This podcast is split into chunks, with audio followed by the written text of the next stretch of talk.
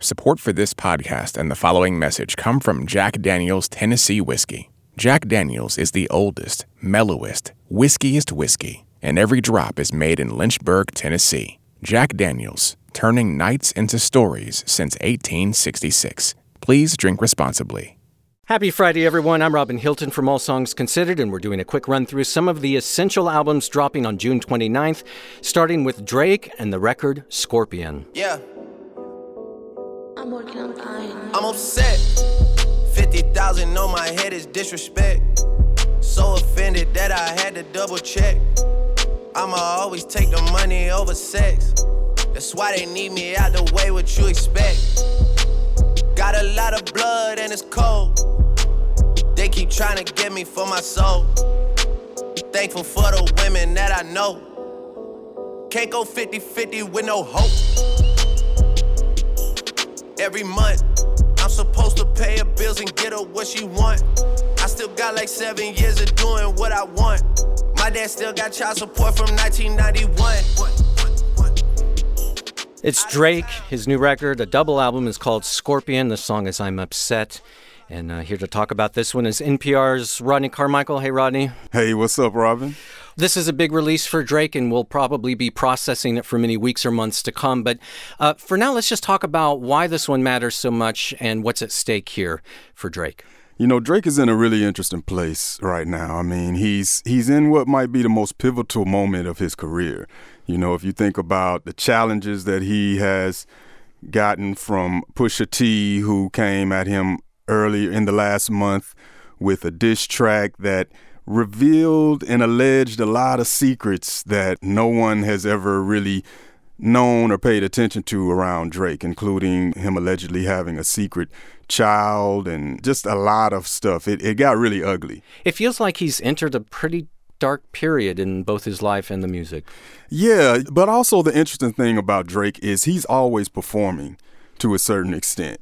And so you never know how much of this might have already been the mood and mode that he wanted to set for this album long before this recent stuff happened. This is a guy who has always, his image has always been crafted around being this really sensitive male figure, which in a lot of ways goes against the grain in hip hop, right? Where it's this hyper masculine energy and it's all about competition and, you know, I'm going to take you out and, you know, no, I'm going to get you first. And, you know, the whole beef and battle rap is grown out of that, that whole vibe, you know. Um, so it looks like Drake is really doing his classic thing, which is playing the both bases. He's always been steeped in the R&B side. He likes to sing. He's always, you know, wanted to cater to the streets. He likes to rap. So it seems like, you know, he's trying to do both things on this one. And I think in some ways, this is kind of Drake's split musical personality that he's going for with this. Well, uh, a lot to dig into on this one, and one we'll probably be digging into for weeks to come. Uh, the double album Scorpion from Drake. Thanks, Rodney. Thank you, Robin. All right, up next, new music from Jim James. The My Morning Jacket frontman has a new solo record called Uniform Distortion. get loaded. Only way away from the pain, I guess. Holding me so tightly, will it ever let me rest? Memorize the lines and try to work within the frame. Busting out the glass, bloody knuckles broke the pane. Just a fool getting by. Just a fool doing I. Just a fool getting by. Just a fool doing I. Just a fool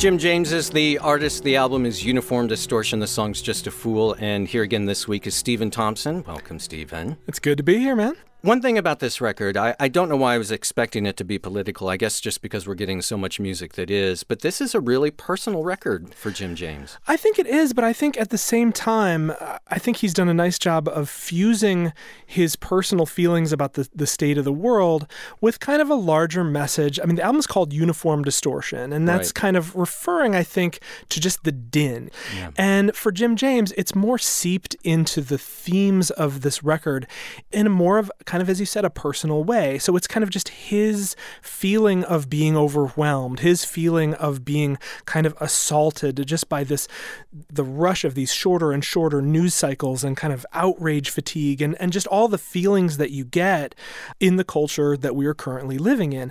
And this uniform distortion in the world is coming at a time for him as he's he's entering middle life. And it really feels like in these songs that he's trying to make sense of where he is, how he got here, and whether you know, it all adds up to much.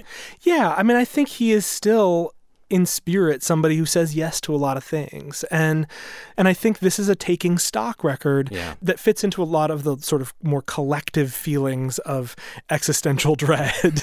that, that that a lot of people in the world are feeling right now. And that record's Uniform Distortion from Jim James. And Stephen, you'll be back in the second half of the show to talk about another June 29th release. But uh, first, let's go to the Innocence Mission and their new record, Sun on the Square.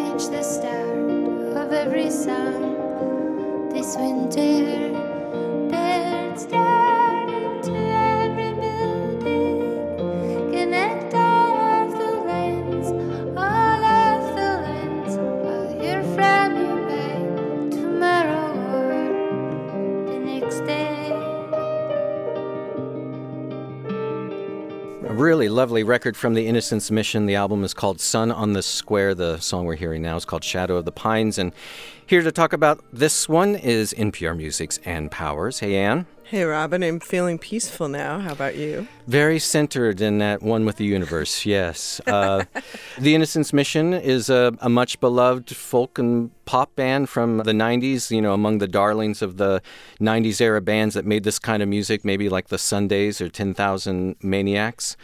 Yeah, Karen and Don Peris, a married couple, both of whom are guitar players, are the center of this band.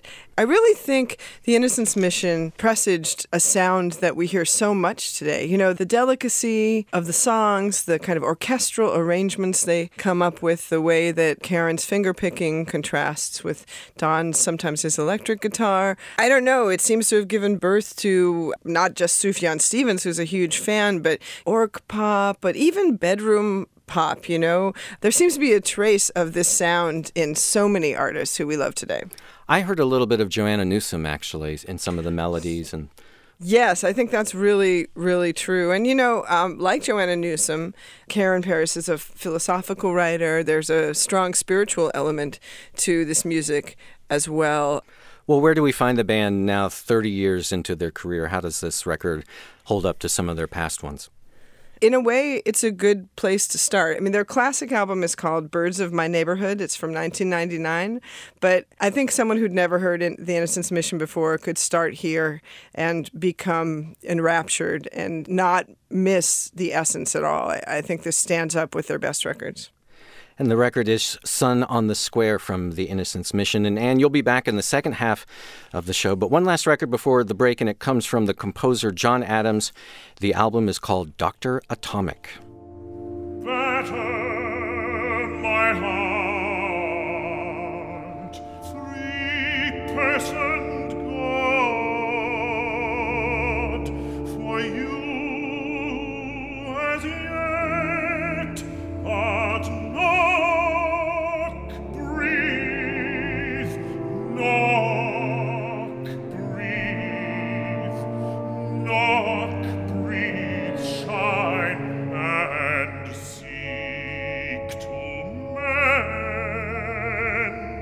This is music from the opera Dr. Atomic by the composer John Adams, and here to tell us more about it is NPR's Tom Huizinga. Welcome, Tom. Hey, Robin. Great to be back.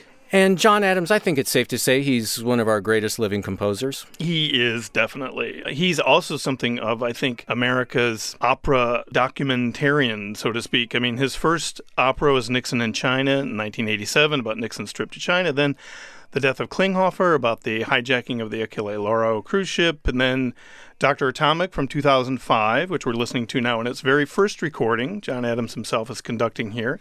The topics he takes on are, are so Yeah. interesting. And I, I, I gather this one, Dr. Atomic's about the atomic bomb.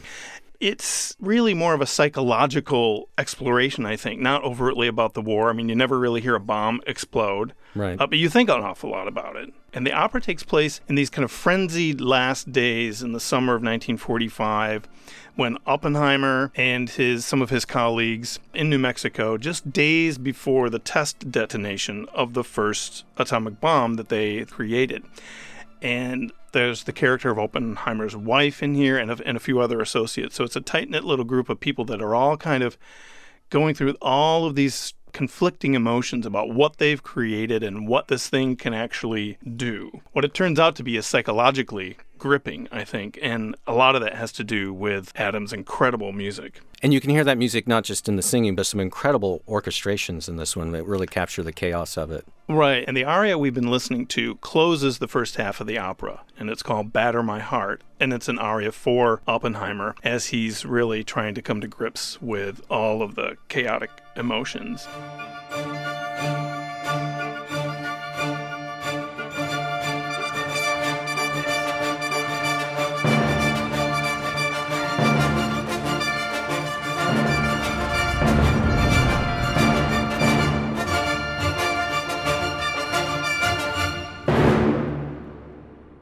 That is why I love classical music. it's just amazing. Uh, I love that you were like, this rocks, this rocks. It does. And it, It does. Well, the opera is Dr. Atomic from the composer John Adams. It's one of the many great releases out on June 29th, this one from Nonesuch Records.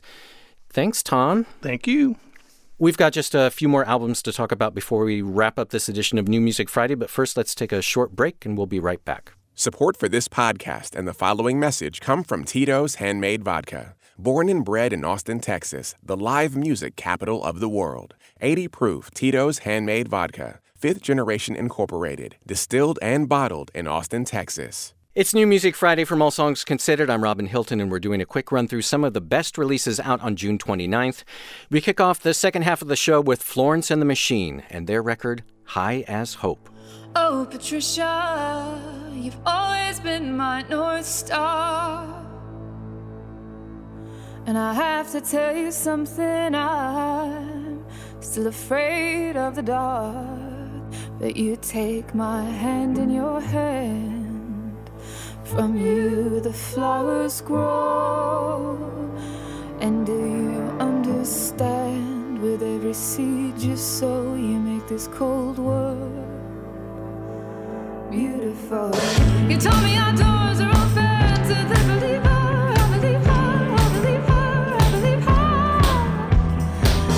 You told me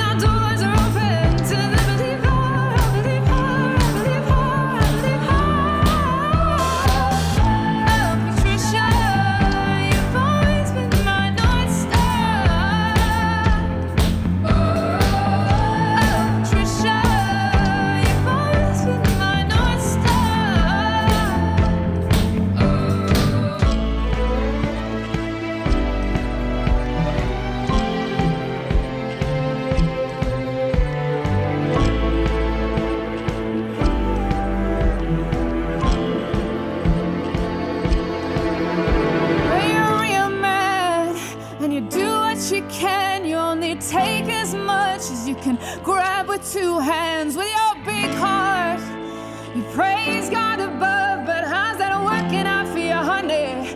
Do you feel love? Florence and the Machine, the record is called High as Hope, and the song we're hearing is Patricia and Ann Powers back to talk about this one. This is the fourth full length album from Florence uh, and the Machine, and I was kind of blown away by it. Me too. And, you know, it took me a minute to come around to Florence, I have to admit. But I got converted by her last record, How Big, How Blue, How Beautiful. And this one, she works with this amazing array of guests like uh, Kamasi Washington, Jamie XX, uh, Sophie. And her sound is more complex and her writing i think is is more subtle and goes in different places and I was recently having a conversation with some friends of ours at World Cafe about, you know, who is the biggest female rock star? And I think this album puts Florence Welch in strong contention for that role, not only because it's so accomplished, but also because of the subject matter. She got sober, and there's definitely that clear eyed aspect to this record. She finds her own voice here, and it is the range of sound and the range of her own vocal approach that makes it different and really makes it, to my ears, the truest album from Florence and the Machine, the one that I believe the most and feel the most connected to. And that record is called High as Hope from Florence and the Machine, one of the many great albums coming out on June 29th. And I totally agree, Ann. It, it is a great one. Thanks, Ann. Thank you so much, Robin. From Florence and the Machine, let's go to the Milk Carton Kids and their new record, All the Things That I Did and All the Things That I Didn't Do. Oh,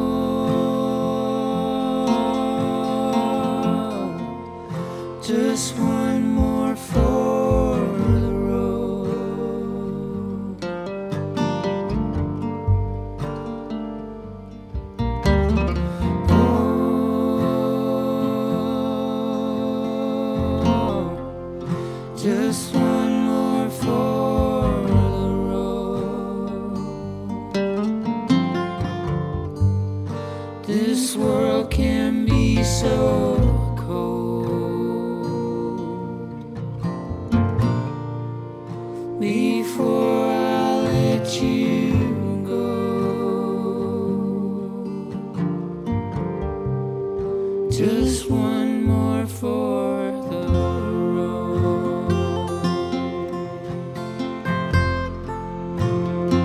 This is the Milk Carton Kids. The record is All the Things That I Did and All the Things That I Didn't Do.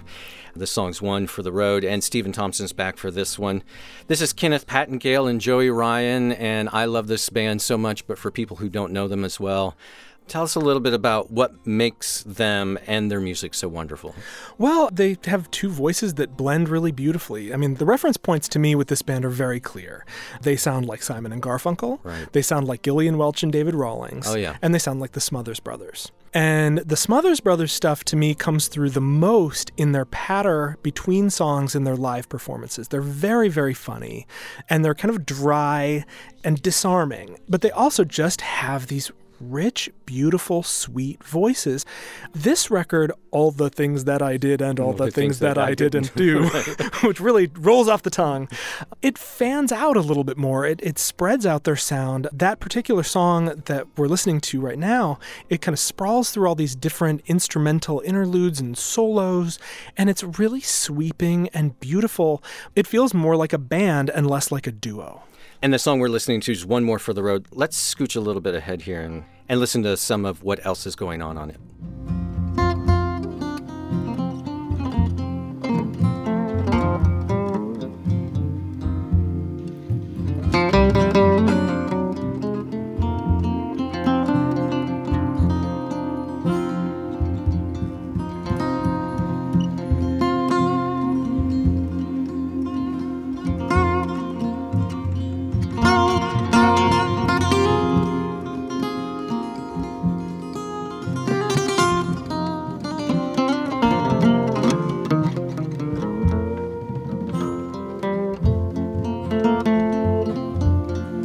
Mean, this part almost reminded me a little bit of like a Crosby, Stills, Nash and Young mm-hmm. jam session. Yeah, I mean it's it's interesting. You know, one thing that we talk about a lot with artists who've been around a little while is they're taking their sound and they're looking at, at, at a very chaotic world around them. And they're kind of like the Jim James record that we talked about at the top of the show. You know, they're finding ways to blend in kind of commentary on the world around them and how they feel about it with just the stuff that, that accumulates over the course of their lives since the previous Milk Carton Kids record. Uh, Kenneth Pattengale battled cancer, uh, ended a long relationship. Joey Ryan had kids.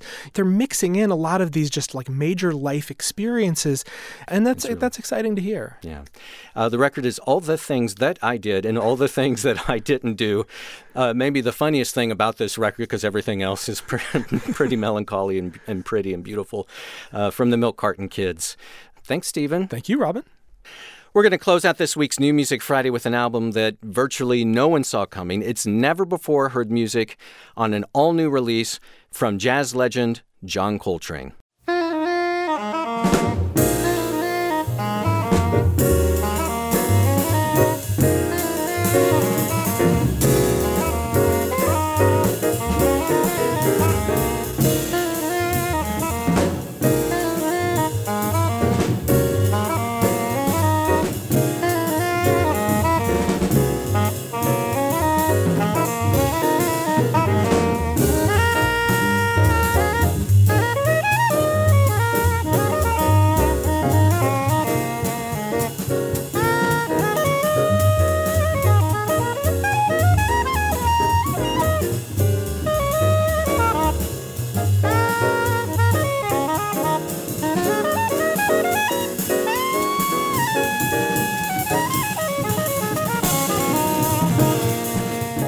The album is both directions at once from John Coltrane, and back to talk about this one is Nate Chinen from WBGO. Hey, Nate. Hey, Robin.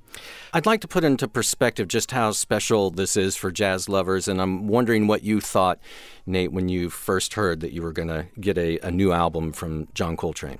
I almost thought I had been punked. You know, it's like, wait, wait, you're telling me that this is a full studio album from 1963? Like, how is it possible that one of the most scrutinized figures in the history of this music, leading his, his most famous band at the most productive period. How is it that we don't already know about this? It's 2018. And what happened was Coltrane's first wife, Naima, had a reference tape.